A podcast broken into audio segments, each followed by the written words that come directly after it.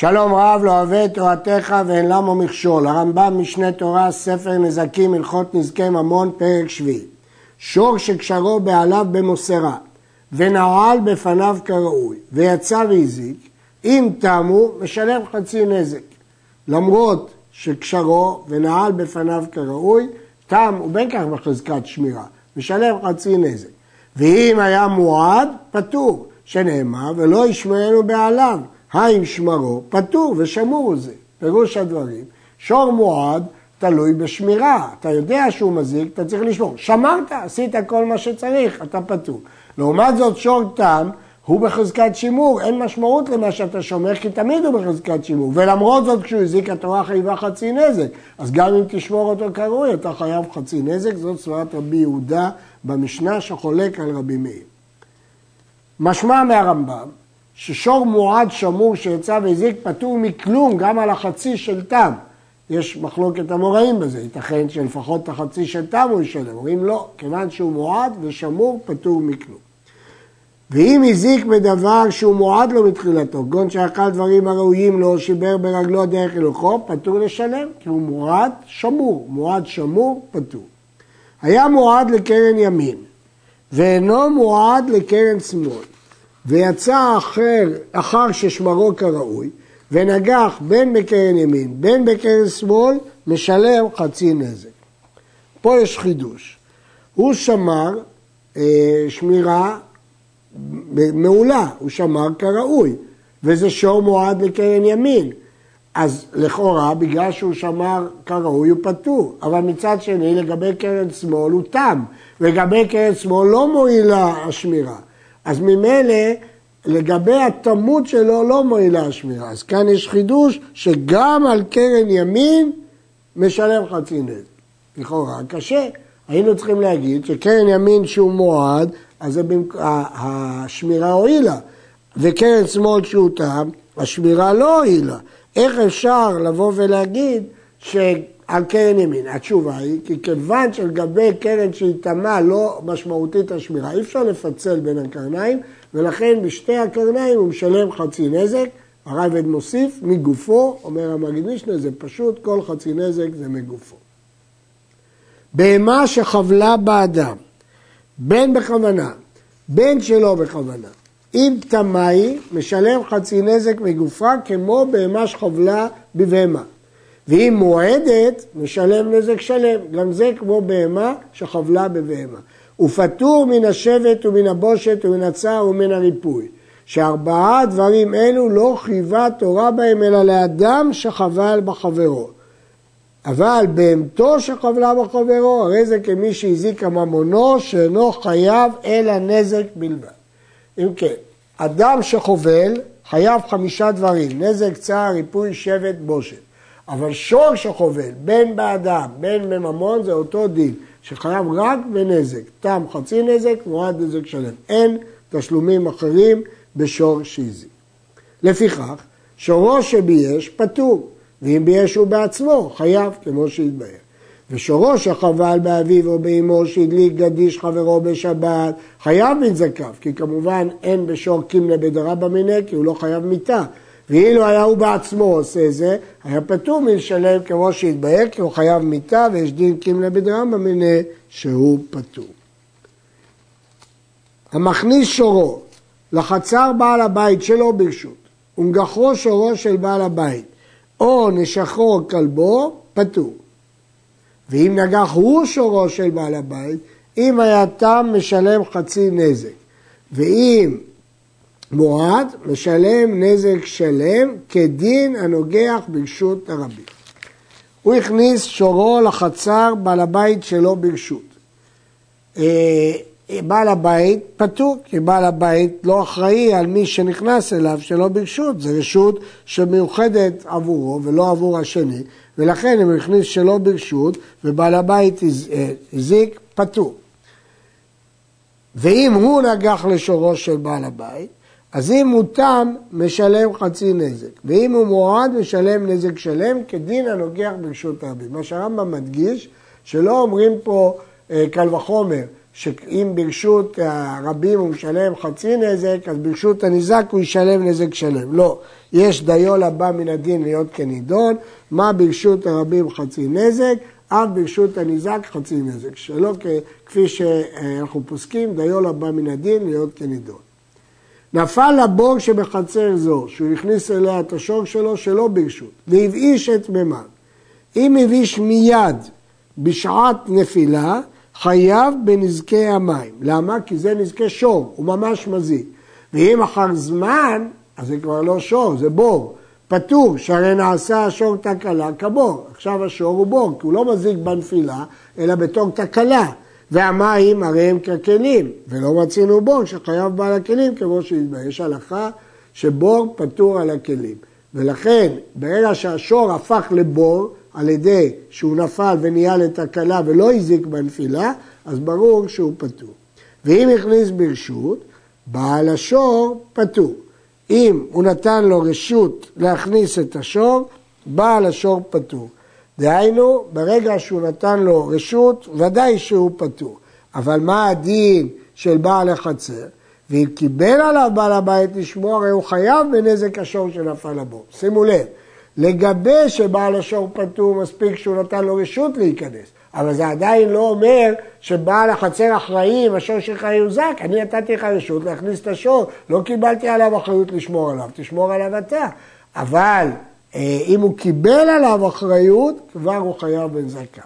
היה אפשר לומר, ויש דעה כזאת, שבעל החצר כבר מתחייב ברגע שהוא נתן רשות. מדוע? כי בעל השור לא יכול להיכנס לשמור את שורו. ולכן אם בעל החצר אפשר לו להיכנס לשם, אז לכאורה בעל החצר כבר קיבל עליו לשמור. אנחנו אומרים לא, שהוא לא קיבל עליו לשמור, מכיוון שהוא רק לא קיבל אחריות, אלא רק נתן לו רשות. הרייבד מקשה שאם יש לו רשות להכניס את השור, זה הפך להיות כמו חצר השותפים, לשברים, ולאחד מהם יש רשות גם להכניס פירות, במקרה זה מים, לשני אין רשות להכניס מים. אז לכאורה, לגבי המים, השור שנכנס צריך להיות אחראי כלפי המים. אבל התשובה היא שכאשר, הרמב"ם סובר, שכאשר הוא נתן לו רשות להכניס, הוא פתר את כל הנזקים של השור שנכנס. רק, ואם הוא קיבל עליו לשמור, אז הוא קיבל עליו גם אחריות כלפיו. הכניס שורו לחצר בעל הבית שלא ברשות, והזיק את בעל הבית, או שהוזק בו בעל הבית, או שחפר בחצר בורות, שכרין ומערות, בעל השור חייב בנזקי חצר, כי הרי הוא הכניס את הכל שלא ברשות, כיוון שהוא הכניס שלא ברשות, הוא חייב בכל הנזקים שנגרמו. אבל החידוש הוא, בעל החצר חייב בנזקי הבור, שהרי היה עליו לעשות בור. זאת אומרת, למרות שהשור חפר את הבור, והוא נכנס שלא ברשות, אם מישהו ייפול לבור, מי שישלם זה בעל החצר, ולא השור. למה? יש דין כי יכרה איש בור ולא שור בור. עכשיו, בעל החצר ראה בור אצלו, כיוון שהוא ראה בור אצלו, היה צריך למלות אותו. וכיוון שהוא לא מילא אותו, אז בעל החצר חייב בנזקי הבור, אבל לא בעל השור. בעל השור לא חייב אם השור חפר בור. אבל בעל החצר חייב, כי הוא ראה שיש אצלו בור, היה צריך לכסותו. הזיק בעל הבית את השור, שנכנס שלא ברשות לשטח שלו. אם הזיקו שלא לדעת, פטור. שהרי אומר לו, למה נכנסת שלא ברשות עד ששגגתי בך? ואם הזיקו לדעת, חייב נזק שלם. מפני שיש לו רשות להוציאו מרשותו, אבל להזיקו אין לו רשות. כלומר, הגמרא אומרת, יש לך רשות לאפוקה, להוציא, אבל להזוקה, לת לך רשות. כלומר, כל עוד הוא לא ידע, אה, הוא לא מודע לנזק שהוא עושה, הוא אומר, למה נכנסת שלא ברשות? לא ידעתי עד ששגגתי בך. משמע שהפטור הוא אי הידיעה שלו. כיוון שהוא נכנס שלא בדעתו, אז לכן הוא פטור אם הוא שגג בו. אבל אם הזיקו לדעת, אפילו שהוא נכנס שלא לדעתו, אבל הוא רואה אותו, והוא הולך ובועט בו, יורה בו, והורג אותו, ודאי שהוא חייב, כי אין לו שום רשות להזיק אותו. שמין לנזקים, כיצד? הרי ששיבר כלי של חברו, בין הוא בין בהמתו, שהוא חייב לשלם. אין אומרים למזיק, קח אתה את הכלי השבור ושלם לזה דמי כליו. המזיק אומר לו, תשמע, הניזק, אומר למזיק, תן לי כלי חדש כמו שהיה מקודם, אתה שבור, תיקח אתה בעצמך. לא אומרים ככה, אלא עומדים כמה פחת הכלי מדמיו, ונותן לו כל הפחת אם היה המזיק מורד, או חצי הפחת אם היה תם, שנאמר, והמת יהיה לא לניזק. כלומר, שיטת אומדן הנזק היא רק הפחת. כמה היה שווה לפני, כמה שווה עכשיו. כיוון שהנבלה שווה לך עכשיו כסף, המת יהיה לא, אתה לא הפסדת אותה. אז אני צריך לשלם רק את ההפרש בין שור חי לנבלה. לא לתת לך שור שלם ולקחת את הנבלה, אלא לשלם לך רק את ההפרש, כי המת יהיה לו לניזק. פחת הנבלה על הניזק, ושבח הנבלה חולקים אותו המזיק והניזק. כלומר, אם בין שלב הנזק לשלב התשלומים ירד הערך של הנבלה, הניזק מפסיד. אבל אם עלה הערך של הנבלה, חולקים אותו. כיצד? שור שווה 200 שנגחו ומת, והרי הנבלה שווה בשעת מיתה 100. אז בעצם אם הוא היה משלם מיד, הוא היה צריך לשלם 100. אבל בשעת עמידה בדין פחתה והרי היא שווה 80. אין המזיק משלם אלא 100, כי התשלומים נקבעו בשעת הנזק. ואם תם, משלם לו 50 מגופו. זה עם פיחתה. אבל אם השביחה, הדין הוא לא כך. השביחה הנבלה. והרי היא שווה בשעת עמידה בדין 120, הרי המזיק משלם לו 90 אם היה מועד, ואם היה תם משלם חמישה מארבעים מגופו, כלומר שניהם מתחלקים בשבח. מדוע שניהם מתחלקים בשבח? בגלל הפסוק. זהו שנאמר וגם את המת יחצון, שבח הנבלה יחצון. מה שכתוב בתורה וגם את המת יחצון, כלומר שהרווח הטבעי שהיה לנבלה שנגרם לאחר הנזק, מחלקים אותו. הסמה בחושן משפט, סימן ת"ג, מסביר מדוע שבח הנבלה שונה מפחת הנבלה, שמפחת הנבלה המזיק מרוויח, והתורה חסה על המזיק כיוון שלא הוא עצמו הזיק, אלא שורו הזיק. אבל אם נסתכל בהלכה הקודמת, חטא רמב"ם לא חילק בין אם הוא שבר לבין אם בהמתו שבר.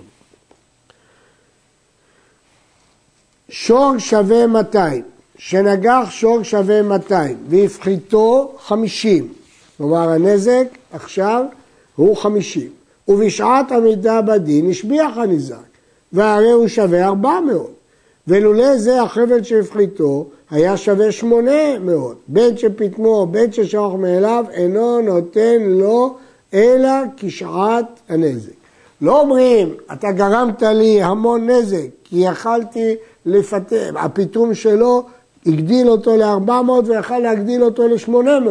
לא, בודקים את זה בשעת הנזק. כחש וחמת המכה בשעת עמידת בדין. והרי הפחת שווה 100, נותן לו כשעת עמידה בדין. למרות שאמרנו שכשיש פחת, המזיק נותן לו רק כשעת אה, עמידה, רק כשעת הנזק, אבל כאן הפחת הוא תוצאה של המכה. אז ברור שהפחת צריך להיות על חשבון המזיק, כי כאן זה לא פחת טבעי, זה פחת של, מירידת מחירים, זה פחת שנובע מהמכה. פחת שנובע מהמכה, ברור שזה אחריות המזיק. השביח המזיק בשעת עמידה בדין. עכשיו זה דין שונה. לא הנבלה השביחה, אלא השור שהזיק הוא שהשביח. כמובן זה נפקא מינה בשור תם שמשלם מגופו. אז מה נקרא גופו? לפי מה שהיה אז או לפי מה שהוא עכשיו? אם מחמת שפטמו שבח, אינו משתלם ממנו מאשר בשעה שהזיק, כי זה מה שנגח, תיקח את גופו, מה שאני פיטמתי אחר כך, מה זה קשור? ואם מחמת עצמו השביח, משתלם חצי נזק ממנו כשעת עמידה בדין, כי זה הוא בעצמו, אז אתה צריך לשלם חצי מגופו. על המזיק לטרוח בנבלה עד שממציא אותה לניזק. כיצד? כגון שנפל לבור ומת, מעלה הנבלה מן הבור ונותנה לניזק. ואחר כך שמי לו פחת הנבלה, שנאמר כסף אשיב לבעליו והמת יהיה לו. מלמד שהוא חייב להשיב הנבלה. והפחת שפחתה מן החי לא נזרק, ואם היה תם חצי הפחת כמו שבארנו. כבר בארנו שהפחת הוא על חשבון הניזק, אבל הטרחה על חשבון המזיק. הוא זה שצריך להביא את הנבלה לניזק. עד כאן.